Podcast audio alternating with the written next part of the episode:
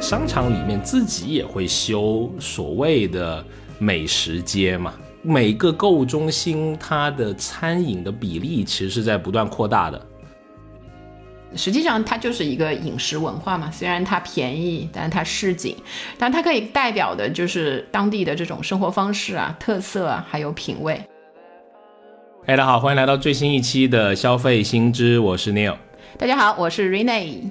哎，在今天啊，这个啊有点冷的季节里面，我们又开始聊一期跟吃有关的节目。啊，这个美团联合这个餐饮老板的内参发布了一个中国餐饮大数据二零二一这么一个数据啊，哎，我们就看到截止二零二一年的八月，中国的这个餐饮行业投融资的金额达到了四百三十九点一亿元，已经是呢去年二零二零年的啊两倍。特别是在这个细分赛道上面，融资数量排名第一的就是小吃快餐啊。很受到这个一级市场的追捧。然后我们看到，在这个数据上呢，还有一个具体门店的品类上的排名，除了百分之二十八左右是这个快餐简餐，就是解决我们要吃饱的这个刚需的这种品类之外呢，其余全是这种小吃类。里面最受欢迎的是什么？最受欢迎的，其实我本人也是非常，我是一个面粉，就是一个面条的粉丝，就是我走到哪都要吃面条。哦，有这么称呼的吗？有 面粉，本人 百分之十二是面条，然后百分之三点六的呢是麻辣烫。然后，呃，同样也是占到百分之三点六的，还有一个外比较舶来的一个品类是炸鸡和炸嗯炸鸡和炸串，然后还有像占了百分之三点三的是卤味鸭脖啊，然后还看到这个沙县大酒店啊，沙县小吃 啊是占了一点三，但是作为减肥帮的一个小小的成员，我都不爱吃这些，哎呀，我违不违心？违不违心？哎呀，体重。说明一切 都不爱吃啊！一个非常不搞笑的笑话啊啊！如果呃，如果之后这个我们还之前许了个愿，对吧？啊，如果这个订阅数量能到十万，我们就开启米其林摘星之旅啊！厉不厉害？嗯，厉害厉害！因为米其林毕竟就除了那个一星、二星、三星都挺贵的，听说它还有一个比较基础的一个什么必比登什么推荐选项，对对对。是可以先从那个开始，梦想 从小做起啊！好，大家可以期待一下，明年搞不好就实现了，是吧？给您加油！好，啊，我们先回忆一下吧，就是有什么街头小吃是你人生中比较难忘的？呃，你刚才说的那些那个街头小吃嘛，就是那个排行榜里面，其实我有一个，就是其实大家现在都还挺常见的，就是小杨生煎。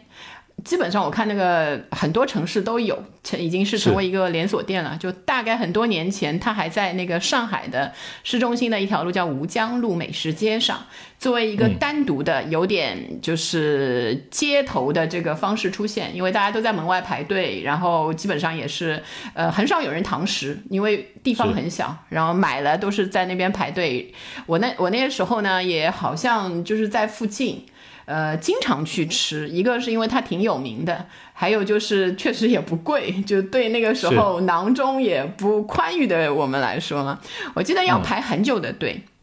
以前有一次排队啊，就是很夸张，就是那天过去的时候还挺窃喜的，因为不长，前面只有四个人，就大概那一个呃一锅的话，我记得好像是五十个还是一百个吧，就是差不多挺多的。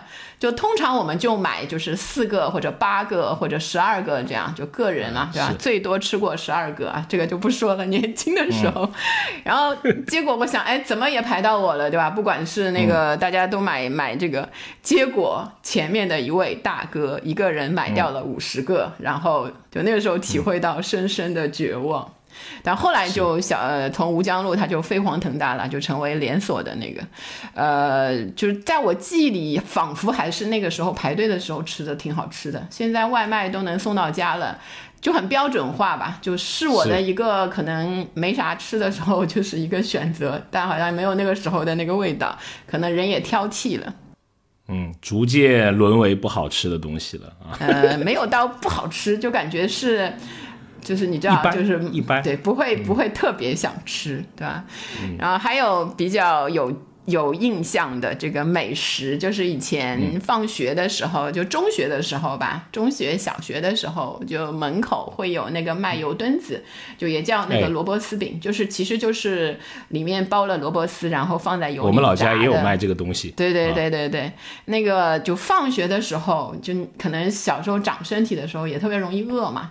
哇，你拿一个在放学的路上边走边吃，哎呀，虽然那个走到家可能也就不远的路嘛，就觉得这段路很美好、充实、充满卡路里，就是那种。哎，所以这种街头小吃其实蛮包含一些儿时嗯啊，对吧？少年时的记忆啊，这种的是的，体验，其实在你消费的时候，它会重新被唤起。是。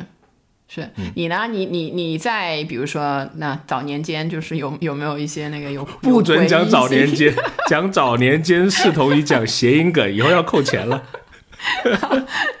那您小时候那个 有一些什么样的体验呢？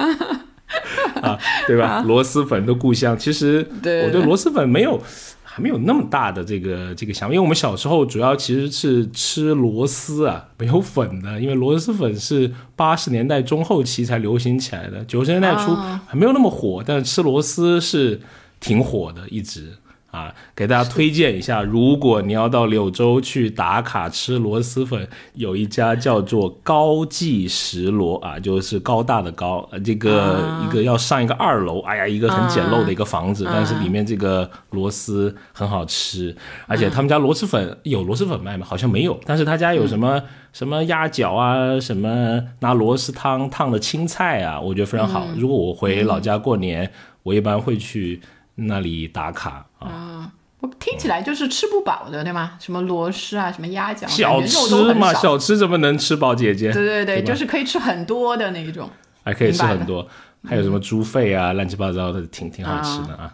是是是，还有，呃，当时在香港生活的时候，到了晚上，对吧？特别现在这个点、哦，这个点还不行，得再晚一点，那九点、十点打了两把游戏，然后就啊三五成群啊出去吃那种深夜档的叫什么车仔面吧之类的东西，就可以选很多、很多浇头的，什么大肠了、叉烧啊，什么鱼丸啊，乱七八糟的。面都有好几种，我有点忘了什么细面、粗面啊，还有好多怪怪的面。啊，那是最会开始学会的几个广东话，就是怎么点这种餐。啊，学会 学学会一个就能多吃一样新鲜东西，这个学习的欲望、嗯。啊非常的强烈。对。是然后如果还吃不够呢，就会再去吃一个夜茶。啊。我不知道别的地区有没有啊，我们那个啊，我们在人民群众生活比较多的红勘地区，很喜欢喝夜茶，很好吃，我觉得比。我觉得比早茶好吃，因为晚上你这个啊，这个这个食欲好像更加旺盛一点。就是我我觉得在就是华人地区的话，香港好像是这种街头的饮食文化比较发达的这个地区，就中国人海纳百川嘛地方里是是。我记得以前看那个《花样年华》的时候，就是你看那个张曼玉每天不是都会嗯提着一个像小锅一样的那个东西去那个街市大排档去打饭，几乎三餐都是去那个街市买。其实就是嗯他，因为比如说住房啊，这个都比较逼仄，所以相对他在外面解决这些吃饭这一些的需求就会比较多一些。是，而且我们那个时候没有类似美团这种软件哈，那个时候叫 Open Rice，、叫什么开开饭了，是吧？印象里面是这个啊，有一个排名很高的，在那个我们红磡地区有个叫做嗯妈咪鸡蛋仔，我不知道现在还有没有啊。那个时候哦哟火爆异常，很好吃是是是，啊。对，返回广西杭州之后就没有吃过这种这种味道的鸡蛋仔，就买的都味道差好远哈。是，就是你看那个街头小吃，感觉如果要让它让人一听名字就觉得好吃的那个命名，好像都得有一点亲切感。就你比如说妈咪鸡蛋仔，然后小羊生煎，还有什么哑巴生煎，我吃过，或者是人的名字，或者是一个地方，像现在比较流行什么桥头排骨，就是类似这一些，都会让人有一种油然而生的那个亲近感。对对对，我们两广地区还有比如说肥仔螺蛳粉是吧？好像胖的人做的小吃就好吃一点啊，这种感觉是。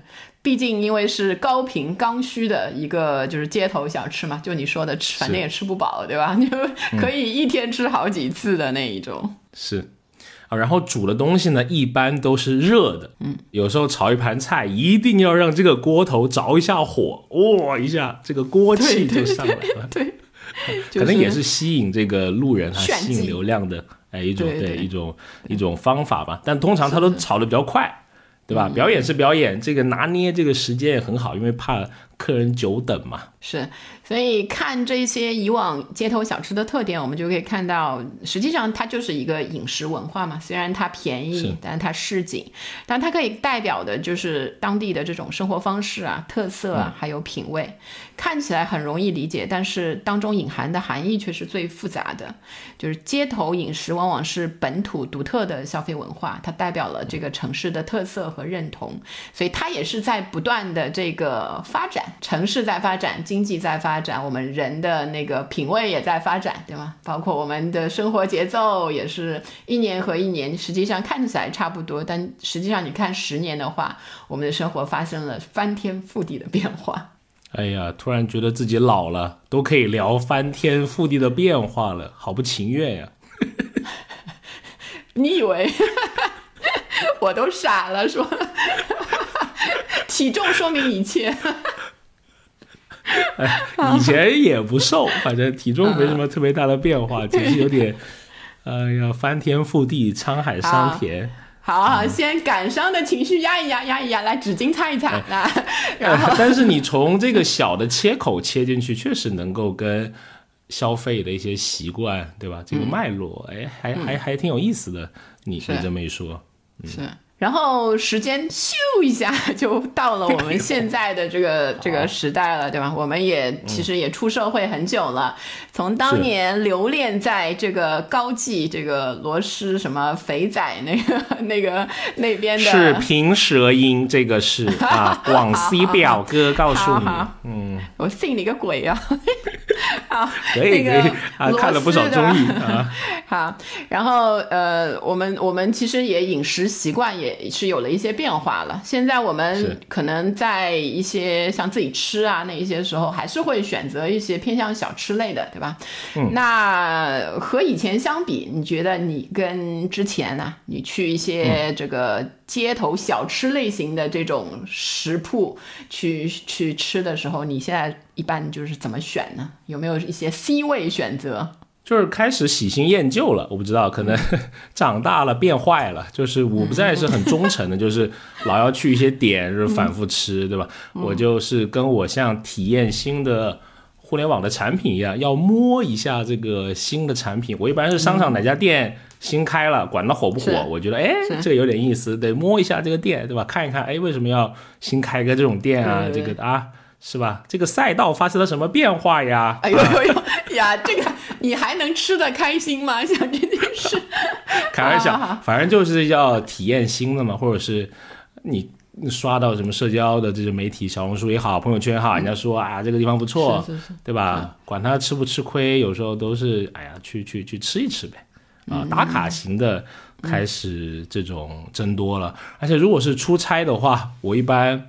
又会有点不一样，我会就是比较保守一些，因为我这个肚子 没有那么钢铁，就是只只敢选择那种呃比较连锁的，就吃过的哈，就不太敢轻易去尝试那种所谓的苍蝇馆子啊或者什么，就怕拉肚子嘛，对吧？而且在这个异乡异地的，也也也也不好也不好收拾啊，是，所以最后的倔强就是吃肯德基。嗨，哎呀。您这捧得太慢了，好，好，好，说说你的，说你的，来，在你这个肯德基的基础上，我说什么感觉都很带劲儿啊！就是我其实也还好，我现在的比较 C 位的这个选择，比如说一个人吃，或者是在其他的这个地方的话，我就是吃面。就是一个是出于那个食品卫生上的考虑，我以前听那个几个出租车司机给我推荐过，他说他们因为要在各个地方就是随处的吃的嘛，那出租然后又又得谨防这个拉肚子之类的事情，然后出租车毁了生意哦，很有道理。分享了一个经验，就是说你要就是以前可能啊，以前可能食品卫生不太那个好，他说他就吃面，因为面一个是你高温要给它煮，然后那个配的菜的话，你也可以要求它在面里面过一下，所以整个的话就是大家都高温，至少高温那个弄过的嘛，所以这个相对来说不太会有机会出现一些问题。然后它又是那个面粉，没有什么奇奇葩一点的那个食物的那个构成，所以过敏啊那一些都不太容易。所以我就是一个面粉嘛，就是百分之十二是有道理的。像我这样的庸醋的人很多，然后我现在就没有什么。其实也没有什么特别的选择，我就挑那个连锁店比较多的，就像什么上海比较多的有一家叫加油好面，然后全国我看现在发展比较好的就是和府，我不知道它现在还是叫捞面嘛，还是说。因为我看他“和服”两个字没动，但是那个后面那 那一些好像感觉变了很多，就是什么书房面啊，什么养心面啊，我不知道他现在叫什么名字。里面还卖小火锅呢，我吃过。对对对对对对对，因为有一次我就惊了，我看我一碗面，隔壁那个朋友就是来了一个火锅。震撼到我了，哎呀，是因为和府捞面蛮多蛮多投资的嘛，对吧？投到一轮了，八个亿啊，最新的一轮哈。腾讯也有投他，搞不清楚这个大佬怎么想的。是因为我本人已经在那里充值了好几个一百了，就是哦，可以，不用感谢我，就是我只是一个背后默默支撑你的女人，就是，哎呦。就是上市了，消费敲钟，是是有可能，对吧？像那个什么，不就请了那个啥吗？就是，所以我现在吃到像家油好面啊、和服啊这一些，就是本来就它那个菜单就比较简单嘛，我几乎就可以不看菜单，菜单可以全文背诵，大概有小食有什么，面有几样，就类似这个。还有一个我一直没有改掉的爱好，就是我会在不同的地方，如果有那个煎饼果子的摊的话。就我会我会试着嗯试着去去要一个，就基本上而且是吃最基本的那一种，多加香菜，因为我是一个香菜控，然后不要辣，就是我的执着就可以了。哦，可以，因为煎饼果子就是很非常具有我们刚才说的那个街头小吃的那个特点，它的。做的方式非常非常行云流水，快速，但是带有表演性，因为他的熟练嘛，也就觉得全部都一气呵成。然后我看过最烂的表演，煎饼果子就是盒马，就煎饼果子进到盒马超市，你知道盒马也有。就是 盒马里面煎饼果我发现就是让那个新进来的员工啊，就稍微培训了一天，可能就去上岗了，就非常非常不熟练。一个煎饼果子可能要做七到八分钟，然后还做坏了一个，跟我说不好意思，我再给你做一个。就是你看，就是街头小吃进到那个商场之后，总总是显得磕磕绊绊的。是你看到很多这种。你熟悉的街头小吃的那种店主，其实年纪都挺大的，蛮少看到年轻人，好像对吧？做这种事情可能比较辛苦吧。一个是可能第一代赚到钱了，第二代可能就去做其他的那个工作了，是不是？不愿意承担那个。是哎，其实煎饼果子啊，其实还蛮是我们那个中华民族输出的文化呢。我在国外见过，你知道煎饼果子英文是什么吗？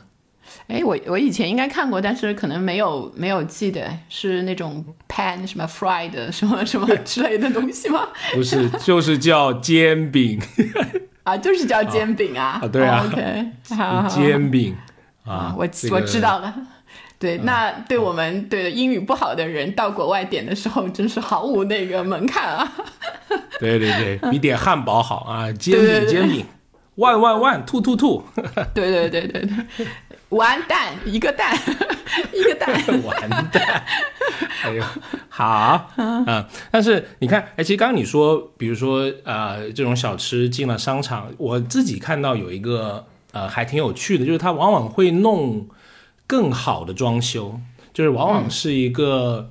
开放式的这种厨房，它会把它的这个烹饪的过程来展示给你看，就又干净又有一点这种时尚的味道，同时也是刚刚说的有这个厨师的这种表演哈，那可能真正是这个这个表演了。那这个可以把它称之为体验经济吧。啊，就是在早些年的时候，这个有一个叫 Pine and Gilmore 这两个人呢提出这个体验经济，号称是第四阶段的一种经济的形态啊。可能之前最早是农业，然后进化到工业，然后做服务业，最后就是这个厉害的体验经济啊，就是强怎么讲，就强调感性还有情境的这种塑造，它很能让你去创造消费者去。想到你当时的一种场景啊，其实也可以让你掏更多的钱，因为跟这个食物的味道可能又叠加上了一个更加这种嗯感性的东西呗。你可以为这个表演，对吧？可能进了那个河马，如果请一个棒一点的师傅去那里搞一搞，也许这个钱应该跟街边的会贵百分之十二十之类的。对对对。你说的这个体验经济，想到很久远的一个小吃，一个舶来的小吃，就是印度飞饼。以前那个你。到最后就是一般吃酒席，到最后或者是有一些店嘛，你如果点了那个飞饼，会有一个印度的这个友人，对吧？那个会过来给你飞一下的那一种，很有体验感。然后到现在我比较有印象，就是那海底捞给你拉面的那个小哥，就挺帅的，就感觉 那个就是长得也挺帅的，拉的面也挺帅。好像一定要选一个就是。年轻的帅的小伙子，对人人帅条顺，就是你像那种 感觉，他拉拉出来的面也比较好吃。是要旁边一般放那个跟所有的烦恼说拜拜啊！对对对对，哎呀，最近我又去了一次，真是。我也去了一次，我还专门去数了一次啊！就在我就餐的大概一个半小时里面，我跟我儿子在数，我们大概听到了。十二次，要么到十五次左右的跟所有的烦恼 say 拜拜。我觉得 哇，这个有这就是同一天过生日的人还挺多的，而且感觉到他这个客流量还可以啊。就是海底捞已经渐渐的变成一种很有仪式感的那个饮食场所。以前说服务，现在说这个。对，然后你说到这个飞饼王子，又让我勾起我一个回忆。呃，之前在南宁，我生活过挺长一段时间，在南宁有一条很有名的夜市，叫做中山路。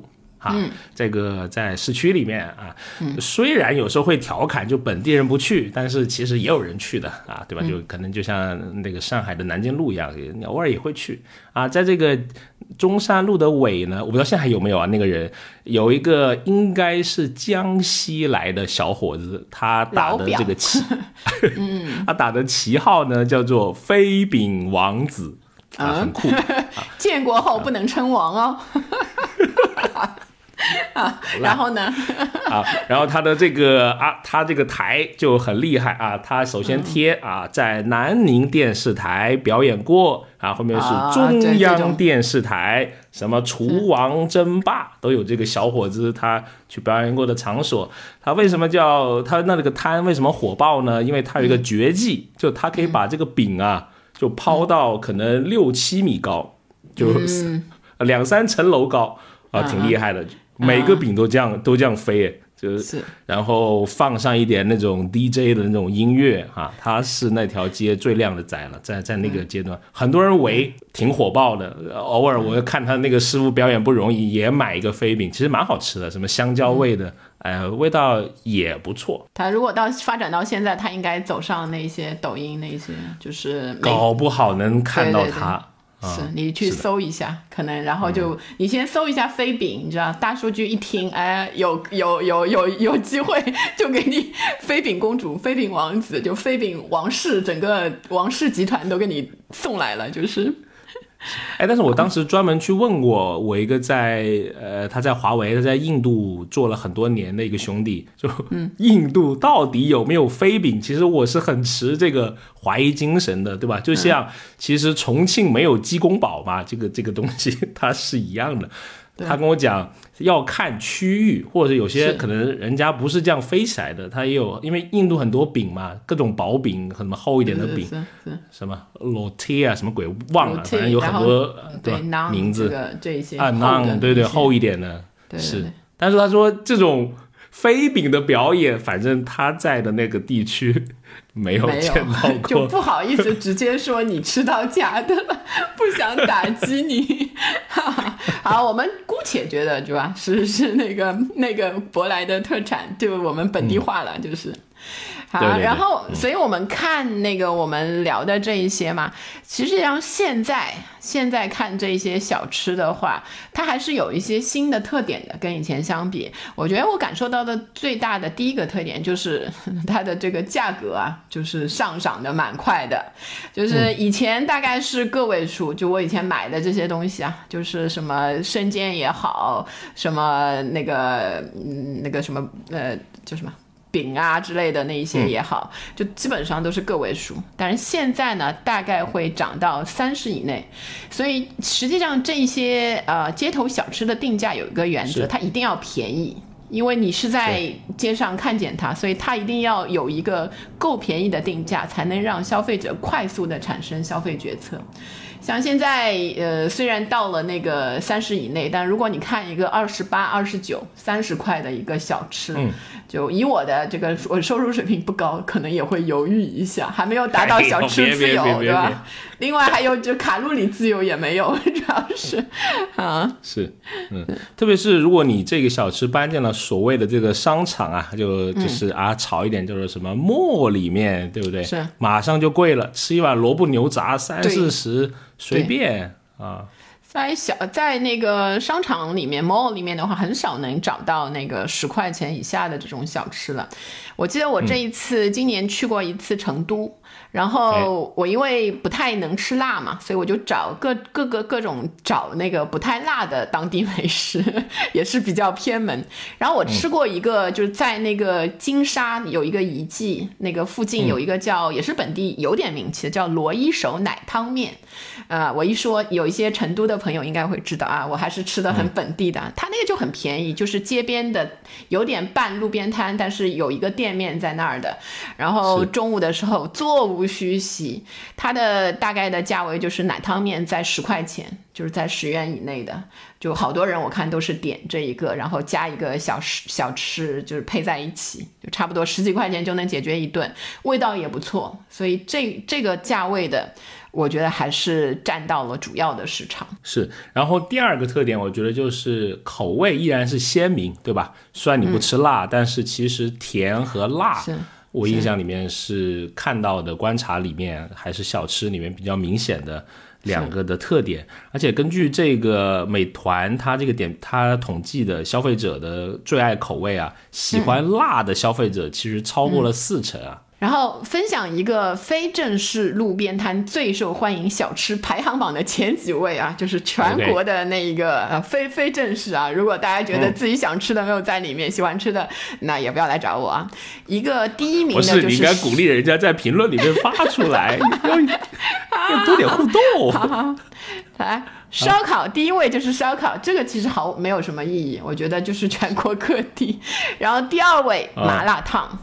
就第三位是铁板鱿鱼，所以你看这个前三位的话，其实就是我相对来说在口味上都是靠辣的，是的，嗯，哎，除了这个辣的口味比较流行，那还有之前可能你只在本地吃到的一些东西，也开始在全国各地能够吃到，对吧？比如说什么臭豆腐啦、冰粉啦，对吧？翘脚牛肉啦，是 我来给你补充。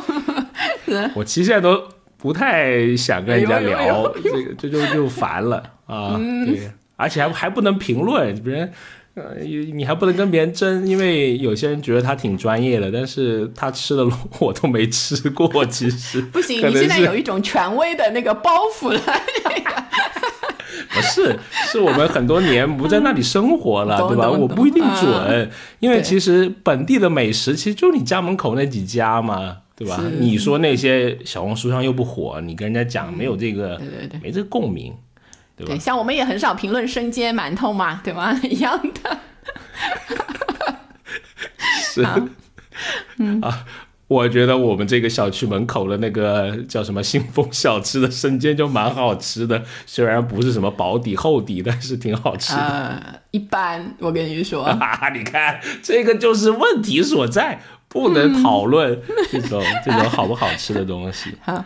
那但是可以讨论的是什么？就是它的品类是刚刚想说的，那门槛变低嘛。标准化程度比较高，随着现在这种冷链，它的这个呃这种蓬勃的发展。对吧？很多都料包了，其实中央厨房弄好了，冰起来，是就跟肯德基炸个薯条一样，煎个生煎是个很简单的事情嘛，对吧？像我这种 厨房小白，呃，他也他也可以弄，我都在家能炸油条呢 啊，就是从冰冻买一个冰冻油条，也蛮好吃。炸油条只是一个力气活，大家注意一下。对对对对对，是不是？我是说这个门槛比较低，我也能开个油条店，maybe 啊，是。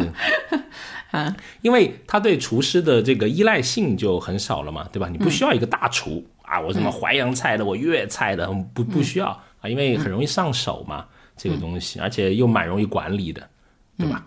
嗯，所以它复制的门槛比较低，那相对来说它复制的就比较快，所以你看这个沙县小吃不就遍地开花嘛？虽然你不知道哪一家是正宗的，应该也没有正宗的，反正就是挂这个这个牌子，就跟那个。兰州拉面一样，对吧？兰州其实没有拉面啊。然后我们说到的那个第三个变化，就是你可以看到小吃街头小吃店出现的地点开始变化了。以前就是我们说的什么菜场旁边、居民区旁边、学校旁边、闹市的夜晚，对吧？这一些地方。现在的话呢，就是 shopping mall 里面。这些商场里面，它会有一层是美食的，你会看到各种各样的。然后当然还是有一些那个政府扶持的那一些美食街嘛。就美食街啊，我在这里分享一个小知识，对吧？美食街其实是有官方定义的啊，不是我们随便说说。你家旁边那个就是，一般这个街要长两百米以上。专业的就是同一类的这个美，比如说美食街的话，你这个起码卖小吃美食的要三十家以上，才能被官方定义成美食街啊。是一百九十九米，二十九家也不行啊，少一米都不行。是，所以从那个从那个像我们之前说的这菜场啊、居民区啊这些往商场啊那些集群性的发展的一个主要的原因是那个食品安全的考虑。当然，就是以前比如说像地沟油啊那些什么鸭肉、老鼠肉当那个 羊肉之类，就那一些食品安全传闻，基本上都是从那些。呃，街头的那一些饮食上出来的，然后有一些呃介意的人，他可能觉得在商场这个，你看到其实有一个嗯标志，大家可以注意一下，在这些美食食品类的这个店铺里面有一个笑脸的那个标志，表示他那个笑或者是就是环境好不好嘛？对对对对对，整个的卫生的环境，然后基本上我看现在很多都是 B 级，就是不笑，中档。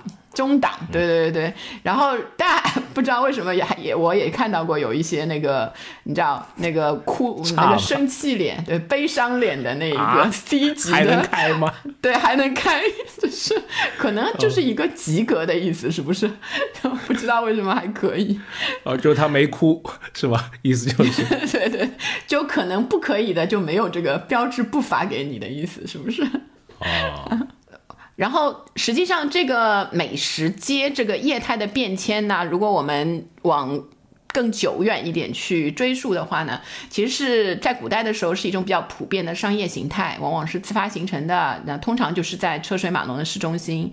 所以呢，嗯，第一代的美食广场实际上是在新加坡出现的，是大概在上世纪七十年代末和八十年代初的时候。所以他把那些小贩。然后组织在了一起，然后变成了一个小贩中心。呃，比较好像呃几年之前我去那个新加坡的时候，然后也就是有朋友带我去那个小贩中心吃饭，其实。还我觉得还挺干净的，虽然它还是很市井的那种感觉。我那时候吃的特别有印象的是一个拉萨，就是加了椰浆的，有点像粉面那种那种的食物，就确实挺便宜的。我觉得在应该是我因为后来在在上海吃那些拉萨的话呢，可能也是要。呃，三四十块钱，然后在那个地方吃，就在本地，就新加坡物价比较高的那种情况下，可能也就二三十块，就人人民币的那个价格，应该是在当地能吃到比较平民和平价的那个食物。是，就像在上海吃一碗不错的螺蛳粉，加点东西，三十块要的吧？本地吃十块左右。要要，我们现在都是有钱才吃螺蛳粉的，你知道吗？啊，我多说一句啊，作为一个。local 柳州人，我觉得上海的螺蛳粉 啊数一数二，真的可能是这个客单比较客单比较高。之外是不是？柳州之外数一数二。我觉得有些店比柳州做的还好，他可能这个客单比较高啊，然后老板对吧？这个愿意去做，因为上海这个竞争比较激烈嘛，就可能是。啊，我在这里代表代表上海，也不知道能不能代表，就是感谢一下 权威的那个，就是。上次你推荐我的那家店还行，就是啊，其实大城市的螺蛳粉都蛮好吃的，北京的也不错，深圳的其实也好吃，对吧？这种在充分竞争的市场，我觉得反而这个大家之间的这种嗯对美食的这个记忆 更加的好。嗯，是的，是的。好，回到我们那个 美美食广场，刚才插播的是一条广告，啊，没有广告。然后 我们现在，我们现在实际上比较常能看到的这种品牌美食城，就像这个大时代或者十通天这些，在那个一二线城市都挺多的。所以这些美食城开始自己有一个品牌化发展的意识了，就除了里面招商引进的那一些东西，它自己也是一个品牌。然后我自己去多年以来，对吧？去美食广场那个消费的这个经验，我的所见所闻，就感觉。到现在反而是整个的人流啊，人群的这个年纪往下，很少看到老年人。我是在猜，就是其实它那个价位啊，在商场里面其实还算是比较便宜的，在里面消费的话，但是是不是全面的电子支付可能阻挡了一些老年人，他没法那个，因为以前是买卡的，你知道，在那个进口地方对有一个充卡的，然后你就拿卡，因为他不能直接收现金嘛。但现在因为有那个支付宝之类的，他就直接刷了。但老年人可能被这个挡住了，就看到的就挺少，独自来用餐的老年人就很少。有可能就跟我们之前说那个呃星空潮那期节目对吧？在那个太太古里嘛，什么对吧？上海有宁愿吃自己带的东西，一个是电子化的支付不方便，还有一个是那个牌都英文的，字又小。字小看不清，对。这种新的这种美食也算是夜经济的一个代表嘛，对吧？比如说我们，哎，中国人讲一日三餐，对吧？现在一日四五六七八餐，嗯，好像都可以在朋友圈看到，而且在晚上吃饭，经常十一二点说一个“你们睡了吗？啊，我要发东西吃了”，深夜放毒，真是，对对对，对，真的。就是我记得，嗯，去去年去年八月份我去那个宁夏的时候，呃，去银川，然后就专门去他们那边夜市，然后从到到那边的时候九点多，然后离开的时候十一点多，人越来越多，就是挺挺挺开心的感觉在里面。一个可能因为疫情嘛。大家这个出外消费的那个机会也比较少，一旦有点放松的时候，对这方面的消费，然后那里那里的东西又相对又比较好吃，而且就便宜嘛，你这边买一点，那边买一点，都感觉不到自己花花了多少钱。嗯，是，就除了这种传统的美食街呀以外，刚刚我们讲的在 mall 里面、商场里面的商场里面自己也会修所谓的美食街嘛。嗯，对吧？反正我附近的几个商场都有美食街，每个购物中心它的餐饮的比例其实是在不断扩大的，对吧？呃，刚开始只是在最底下的可能负一二层有吃的，后面慢慢发展到跟电影相关的那个那个顶层也是。现在有些顶的那个，比如说最顶一层和倒数第二层都是吃的。而且人流量感觉是整个商场最大的，对吧？相对比有一些店铺，这个门可罗雀，人家那都是热热闹闹。嗯，对对对，对我看一般就是接近百分之六十在购物中心里的餐饮比例。但是还挺雷同的，就是你说，就是你你家旁边的那几家，肯定有一些是我都可以知道，比如说什么西贝啊、外婆家呀、海底捞啊，对吧？那一些每一家都有，他这个店就是他们可能也比较希望有这种集群的效应，所以确实，而且服务人员普遍是很年轻的，除了一些做清洁的那个人员，可能年纪稍微大一些哈。呃，然后我看到很多的，因为我还很喜欢观察一个，就是这个服务人员他这个工资是多少？我觉得这还是一个能够评估一个城市它劳动力它这个价格的。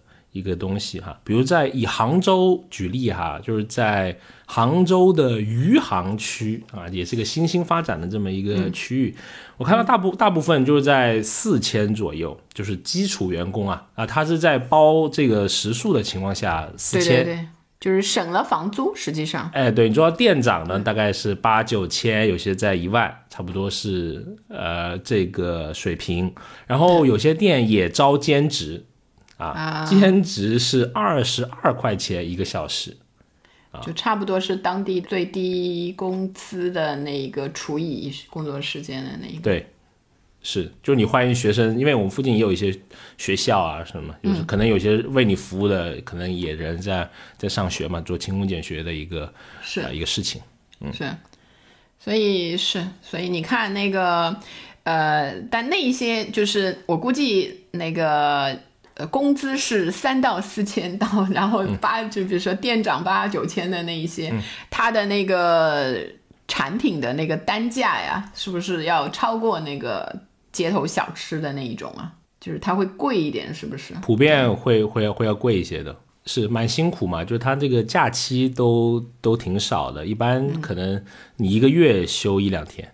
好，马上就是春节要来了，就是也面临了又要用工荒了，今年 就不知道那个可能工资会涨了，朋友们，对是，兼职的工资也会涨了。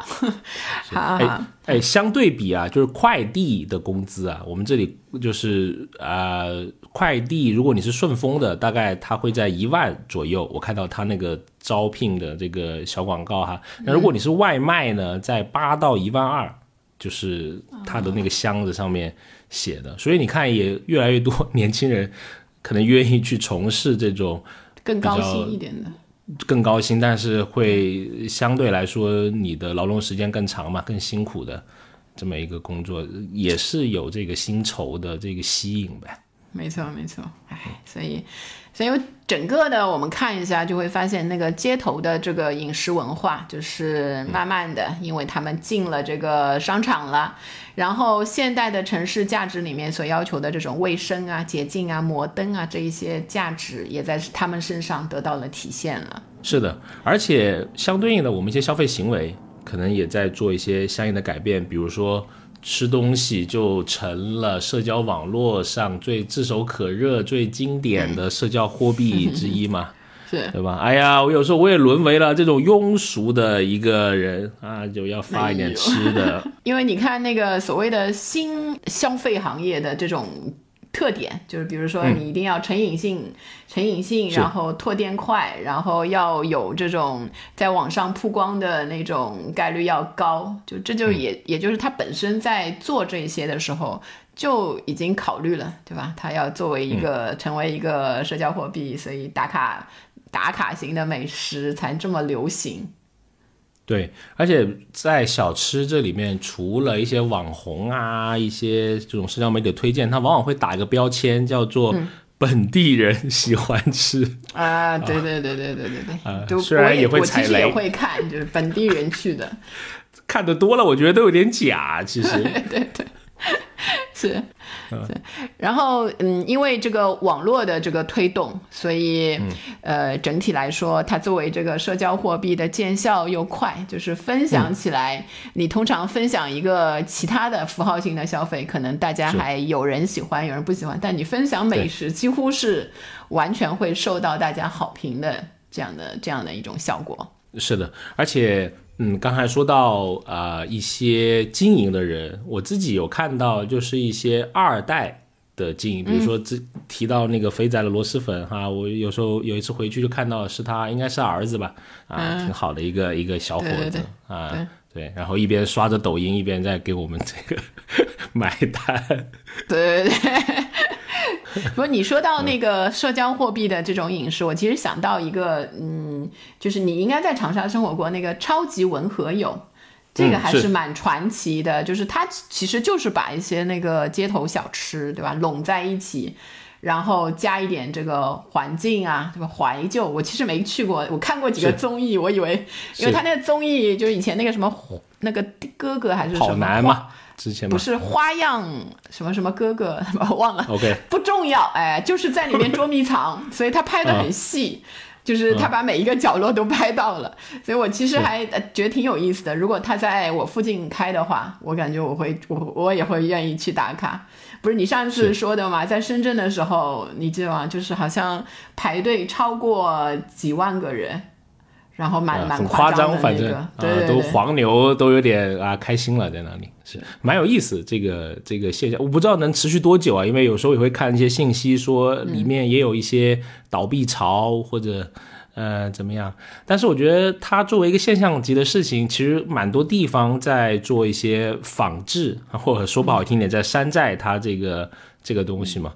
柳州都有啊，哈 就是柳州啊，就把以前我们很像，对吧？就是那种。对对对对对，就商场里面嘛，然后放可能以前那些街景的一些东西。大概我感觉就是在一个楼里创造出市井的那个虚虚像，然后给你这种感觉，但实际上你还是在一个商场类的这种消费消费里面。是，哎，我记得我很久以前看过一个书还是纪录片，就讲九龙城寨的。其实我觉得文和友蛮像九龙城寨的那种感觉，黑黑的，然后各种对吧？什么都有，很多招牌，然后其实很挤那个那个地方。对，是啊 不有他一套秩序也很好。不会有人砍你，就是吃到一半啊！狗头保命。我觉得去文和友消费，就超就是文和友消费的话，那个人感觉更多的就除了消费小吃的那种解决呃饿的这个需要之外，还有一些精神消费在里面，所以。就他这种审美啊，他他代表一种审美嘛，就是连接了以前的记忆啊。很多人其实我觉得特别年轻的零零后啊去的话，他其实也没有以前的这个记忆，但他会接受这一种怀旧的这个情怀，文化情感上连连接贼世代，蛮好的，可以可以。哎，有一说一啊，仅代表个人的体验啊，就是不不不不不不是，就是有一说一 啊。我之前在长沙生活的时候，我的长沙的朋友，因为文和友是那个搞什么夜宵啊，卖什么口味虾呀什么起家的嘛，他们其实普遍觉得文和友的口味虾不好吃，或者是不会最推荐你，他觉得是游客吃的东西，他往往会推荐你别的这个这个这个品牌啊。但是他本身做文化挺厉害的，我觉得，然后他搞了这么一个在商场里面这个大手笔之后，它在全国的美誉度也还挺好的，就像是。墙内开花，墙外香嘛。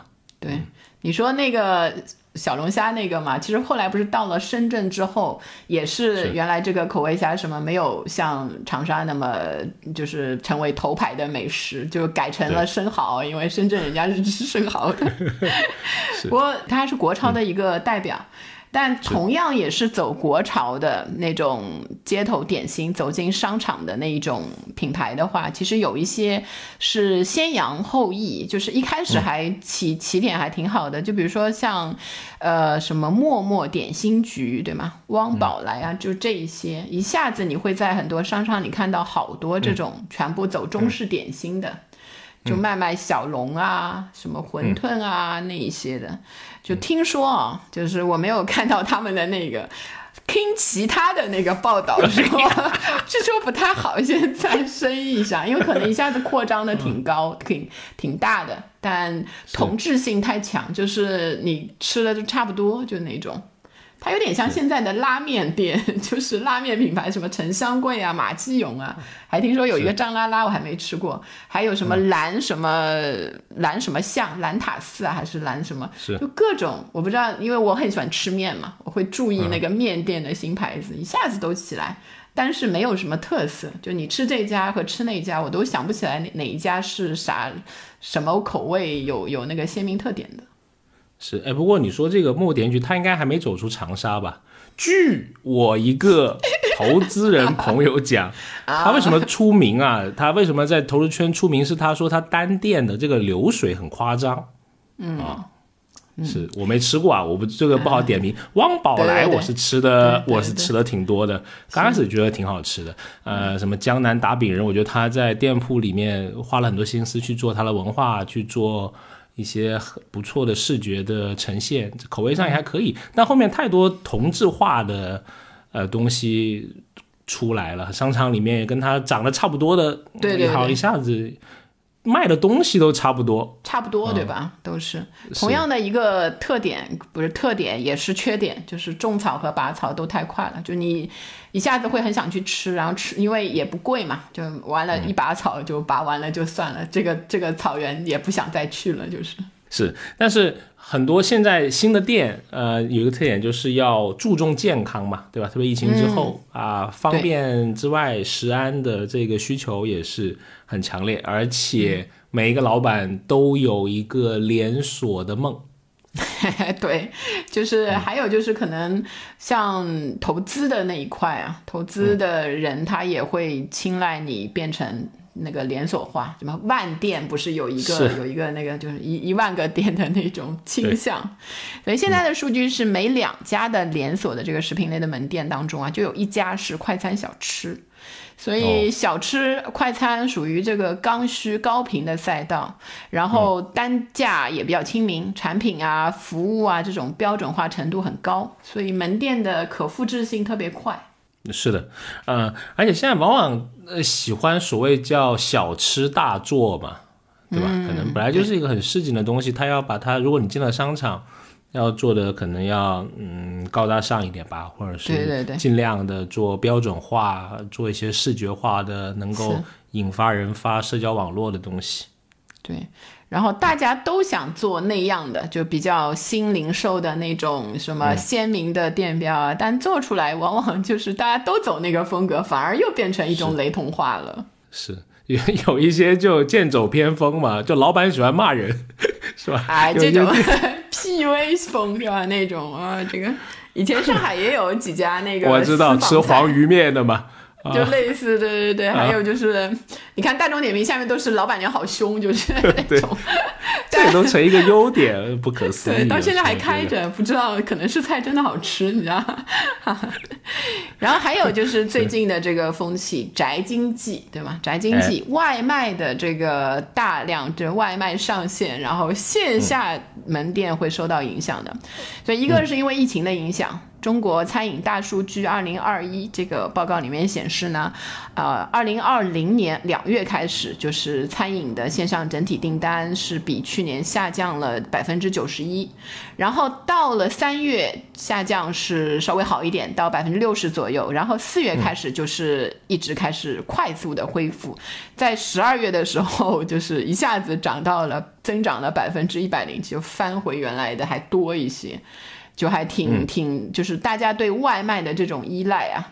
就是买这个，不管是那个刚需类的这种那个中午午餐啊，呃晚餐啊那一些，包括你想吃一些小吃的时候，第一个想到的也是打开什么美团、饿了么那一些。是，就我本人也是，对吧？也是一个懒人。我我最近还摸索出了一个在外旅游的时候买特产的一个一个门道，就是打开饿了么，对，打开饿了么对吧或者美团，然后看一下，因为你。还是能在比如说点评之类的查到本地有一些什么样的特特产，然后像在宁波 宁波玩的时候就不想去排队买什么水塔糕啊米馒头那些我比较爱吃的那小吃嘛，就直接那个让那个快 外卖给我送过来买了，结果还买多了，感觉买了一百块钱的那个 那个，就感觉好像外卖就得买多一点，结果下次可以寄给我，整整吃了 整整吃了两个星期。还有，然后我发现，在宁波还能买到一些它邻近的，但在上海挺少的。是，我在那边买到了台台州的那个麦饼炒炊饭。嗯，以前我一直很想吃那个，因为台州的小吃很有名嘛。但在上海据说不太正宗，有一些，所以我在那边一看，哎，这个店旁边还有一个买麦饼的，然后我也点了，所以我还有幸吃到了这个，所以都依赖，有点依赖外卖了。对，所以你看，其实我觉得开一个线下门店，我觉得挺佩服这些老板的。我觉得特别是现在这个疫情又有一些反复的这种呃动态清零的局势下面，嗯，线下门店其实面临蛮多挑战的，而且像。呃，你说他如果我进到商场里面，看起来是一个更好的一个发展，但是同样的，你的同质化的竞争那么激烈，对吧？怎么能够在这种雷同的行业里面又做一枝独秀，还挺……上次你你你有分享那个就是叫什么全理啊，对吧？做那个什么什么小丸子的那个老板说的一些情况，我觉得挺有意思的，你可以跟大家分享一下。就是全理是一个在商场里面一个连锁的小店。然后我有一次跟那个全里的老板正好聊了一下，很有意思，就是，呃，我们看起来好像是一个街头小吃，他就卖章鱼小丸子为主的，他的那个就是十几块钱，然后你可以在饿了么订，也可以现在你去到很多的商场都会有，在 B 一或者 B 二的美食街，是。超像两百米两百米的那个美食街里就有，就是美食的那一层会看到。然后我跟他嗯了解，我就以为是还是那种什么有一个故事。事啊什么的，你们没有什么故事，人家就是一个非常标准化的一个企业，就是呃，他是以加盟也有自营的那一种，呃，然后非常非常的忙，老板就是每天可能到关店，他要看数据啊什么的，包括就是像他的孩子也是在继续的要接手，就是整个是一个很年轻，然后呃又有非常多人用一种标准化管理的形式在做的一种方向。就不是以前我们所想象的那个街头小吃，一个家族企业。虽然他也是有孩子来接班，但是还是以那种正常的进企业之后从底层做起，可能这样的一种方式在在走，还是就是看起来，嗯，他已经完全脱掉以前那种。家族呃，那个街头小吃比较，呃，怎么说，就是人性啊，人性化，或者是比较随意的亲人那个家庭来管理的那种感觉，是，就是一个连锁的企业，是，就是小生意变成了大生意，可能对，总会缺失一些 好玩的人情味吧，有时候哈。是，然后包括就是像它虽然是以这个小丸子那种类型的饮食为主嘛，在那疫情的时候，他也开始考虑，就是比如说一些原料上，他想在网上卖更多的东西，然后来拉动他，因为线下他原来是线下为主嘛，而且小丸子这种东西就是真的是逛街的时候你到的时候会会想吃。但你在家，你说我特地那个这种驱动性可能对年轻的人会更多一些，但是不是一个特别刚需的那个驱动，所以也在考虑多元化的发展。我看现在好像又有多了很多那个加盟店啊，反正店是越来越多，应该是发展的挺好的。是，包括我看到他们现在外卖的那个包装啊，都做的挺好的。比如说螺蛳粉，它那个汤啊，现在都有跟豆浆一样的，对吧？你。不再是一个一个一个一个袋子随便弄出来，而是一个做好的像豆浆状的，你可以拧开，然后想放多少放放多少。包括我最近打一些外卖，我看到它都可以升级成那种里面好像有层锡纸还是什么样，因为天气冷了嘛，它有更好的保暖的这种感觉，然后你手上还是一个热乎乎的东西。然后包装费加了三块五，就是都在你身上。哎，不也也不也说明这个市场人在考虑这些事情嘛？那肯定是一个更大单的生意。哎，对你才有人去做这些包材上面的一些创新嘛。嗯，这我其实我觉得，其实也有一种所谓的体验经济可以在小吃来做的。其实，在之前在香港的时候，我尝试过，就是 参加那种 本地游啊。可能也是只有游客才去参加吧，就是参观人家菜市场啊，什么茶餐厅啊，对吧？就是反正你一天都在吃，都是吃小吃，街边什么吃个鱼蛋什么的，有一个导游巴拉巴拉跟你讲，就带你去吃一些什么所谓的本地人吃的小店啊，呃，因为呃有一种更独特的当地的体验嘛。就像我说，在小红书上面，我看很多人其实，在柳州去去打卡。去 吃螺蛳粉，哎，可能也可以做，这种对吧？螺蛳粉一日游，对吧？一日三餐 都都都可以吃。其实，在我们小时候是没有人吃螺蛳粉是早餐的，但是可能这个游客多了之后，我发现有些店早上也开。哎，对，带动了这个一个业态，对吗？早餐吃螺蛳粉。对对对，应该有些更深入的，带有一些文化的提升式的，可能你光卖一碗粉赚不了多少钱，应该有一更多的体验。是，嗯，听起来可以是一个探索。那希望有兴趣的旅行社来联络我们 Neil。比如说在在上海，我就很想去吃那个啊 当地人吃的生煎，我还很喜欢吃生煎呢，对吧？对，你可以跟我搞好关系，对。哎呀，原来还是没到位呀。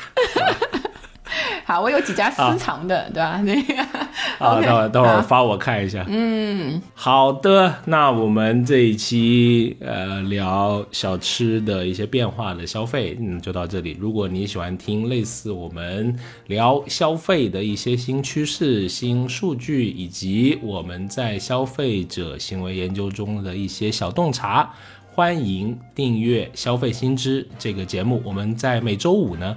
啊，都会更新一期。如果你希望跟我们有更多的交流，很欢迎你加入我们的听友群，可以加我们呃听友群小助理的微信，消费零零七六六六。